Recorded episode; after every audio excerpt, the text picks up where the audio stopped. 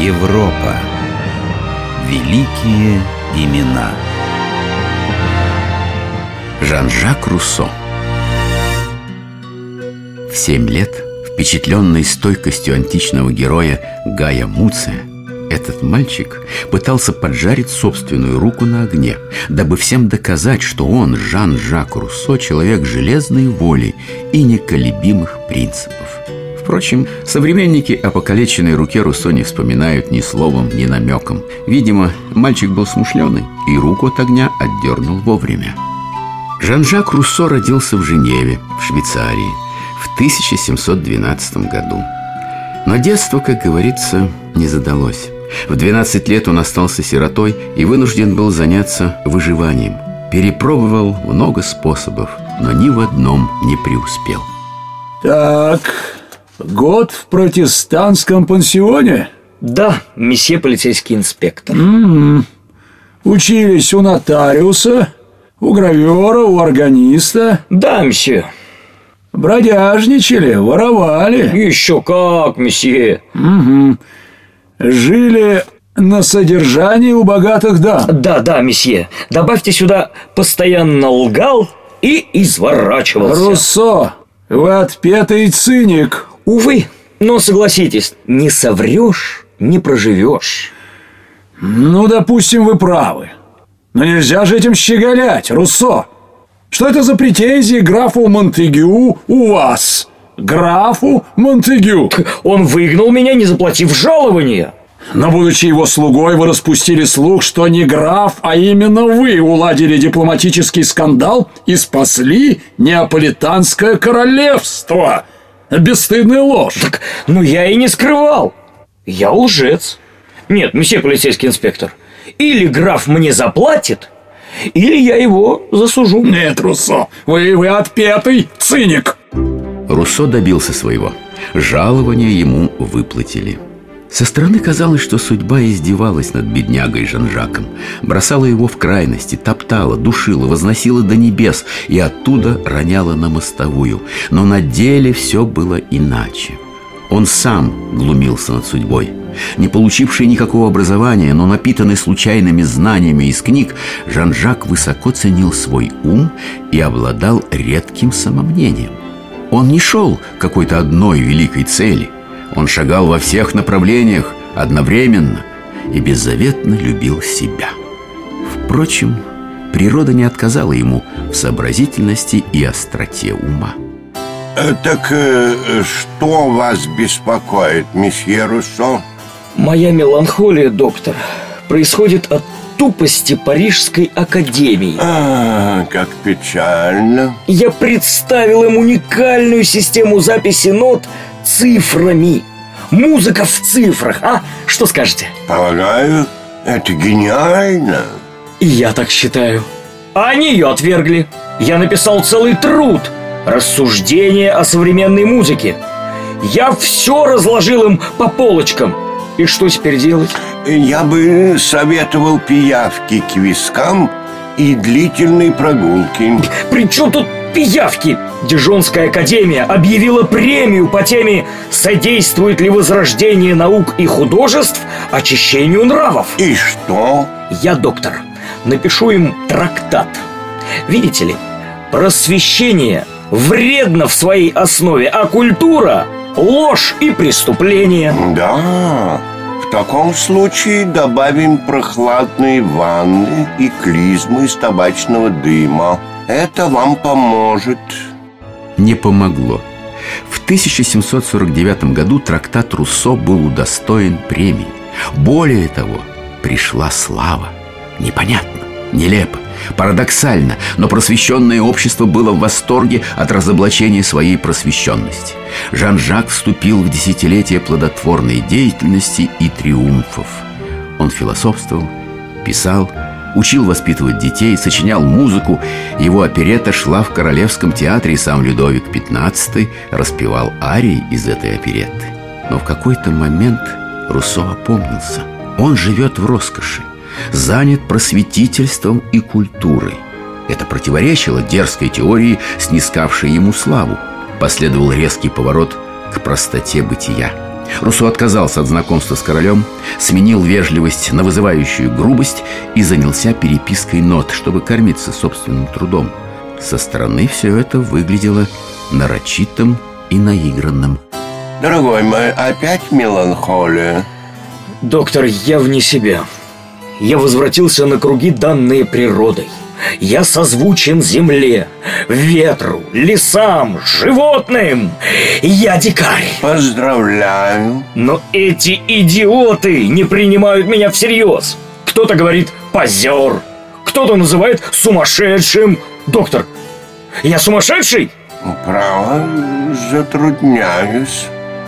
Ваши мысли оригинальны, но сюртук у вас дрянной и сорочка не свежая. Доктор, не юлите. Ну что мне делать? Попробуйте помыться.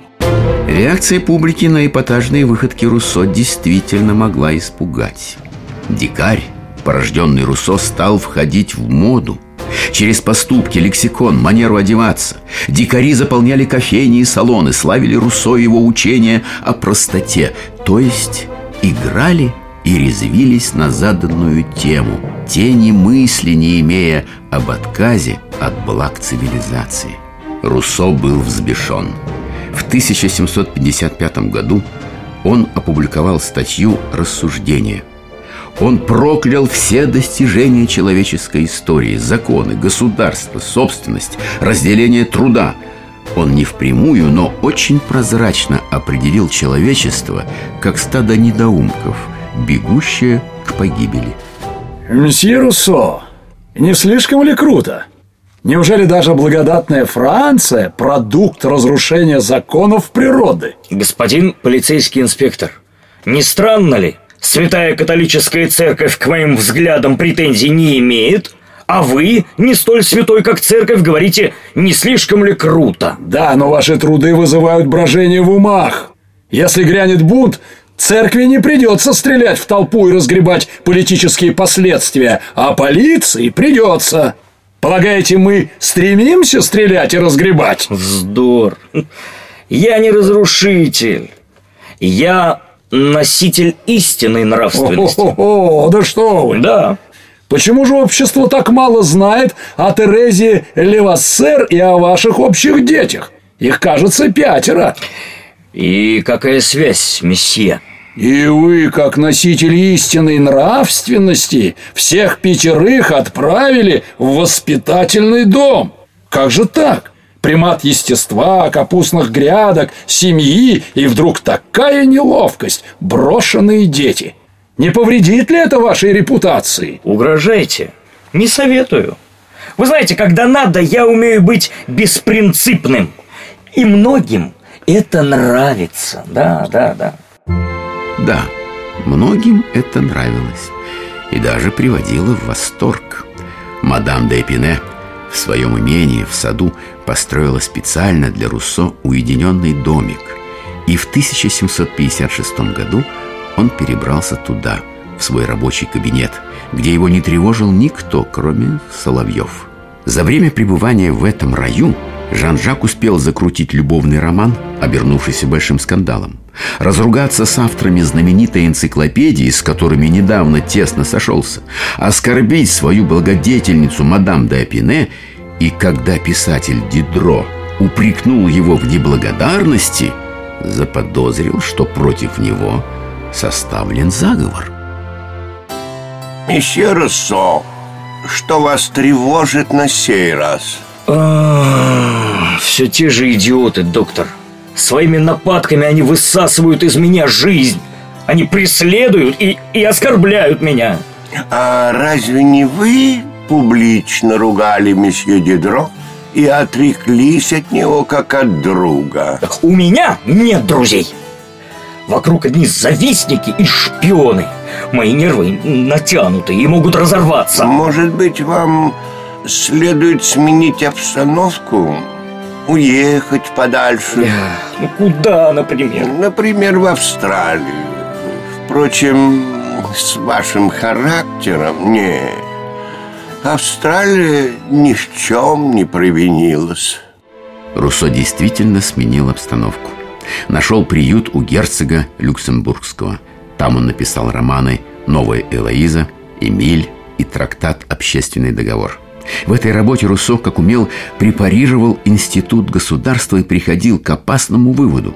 Единственно законным органом управления в государстве может быть только орган, созданный при согласии и одобрении большинства граждан. Собственно, только теперь у Жан-Жака Руссо начались не мнимые, а вполне реальные неприятности – Роман Эмиль был предан сожжению за вольнодумство и откровенные неприличия. Автор приговаривался к заключению в тюрьму. Руссо не стал мешкать. Бежал в Женеву. Неудачно. Там жгли не только Эмиля, но и общественный договор. А автора искала полиция. Руссо подался в Берн, но бернское правительство приказало ему покинуть свои владения. Свой бег Руссо остановил в княжестве, принадлежавшем прусскому королю – в деревне Монтье. За три года он довел местных жителей до белого коленя. Его дом забросали камнями. Тогда, приняв приглашение Юма, философа, экономиста, историка, Руссо отправился к нему в Англию. За свое гостеприимство Юм жестоко поплатился. Гость оказался необразованным дилетантом и рыдающим истериком. Уже через несколько дней Руссо обвинил Юма в предательстве, ибо тот заманил его в Англию, чтобы выставить на посмешище газет. «Мсье Руссо, вы снова в Париже?» «Да, глупцы одумались и отменили мой арест. Да, ну, чем намерены заняться? Я намерен разрушить заговор, возглавляемый герцогом Шуазелем. Что? Угу. Герцог и заговор? Господин инспектор, герцог приказал завоевать Корсику. И что? Да как что? Он боялся, что я возьму управление островом в свои руки. Черт бы вас подрал, Руссо! Да, Вернувшись в Париж, Руссо не сидел без дела. Разоблачал заговоры против себя и своих сочинений, вступил в масонскую ложу и, наконец, завершил свою книгу «Исповедь». Да-да, оглядываясь в прошлое, Жан-Жак Руссо вдруг отважился на искреннее публичное покаяние. Такое решение требовало мужества и вызывало уважение. Но, начав книгу, Скорбя о своем беспутстве, он не смог противиться естеству и в результате создал гимн не слишком счастливому, но гениальному Жан-Жаку Руссо. 2 июля 1777 года писатель, мыслитель, параноик, любитель природы и женщин Жан-Жак Руссо внезапно умер. Но даже после смерти – Скитания его бренного тела не закончились. Оно лежало в могиле на острове Ив. Во времена конвента 20 лет покоилось в пантеоне, а в годы реставрации бурбонов было украдено и брошено в яму с известью.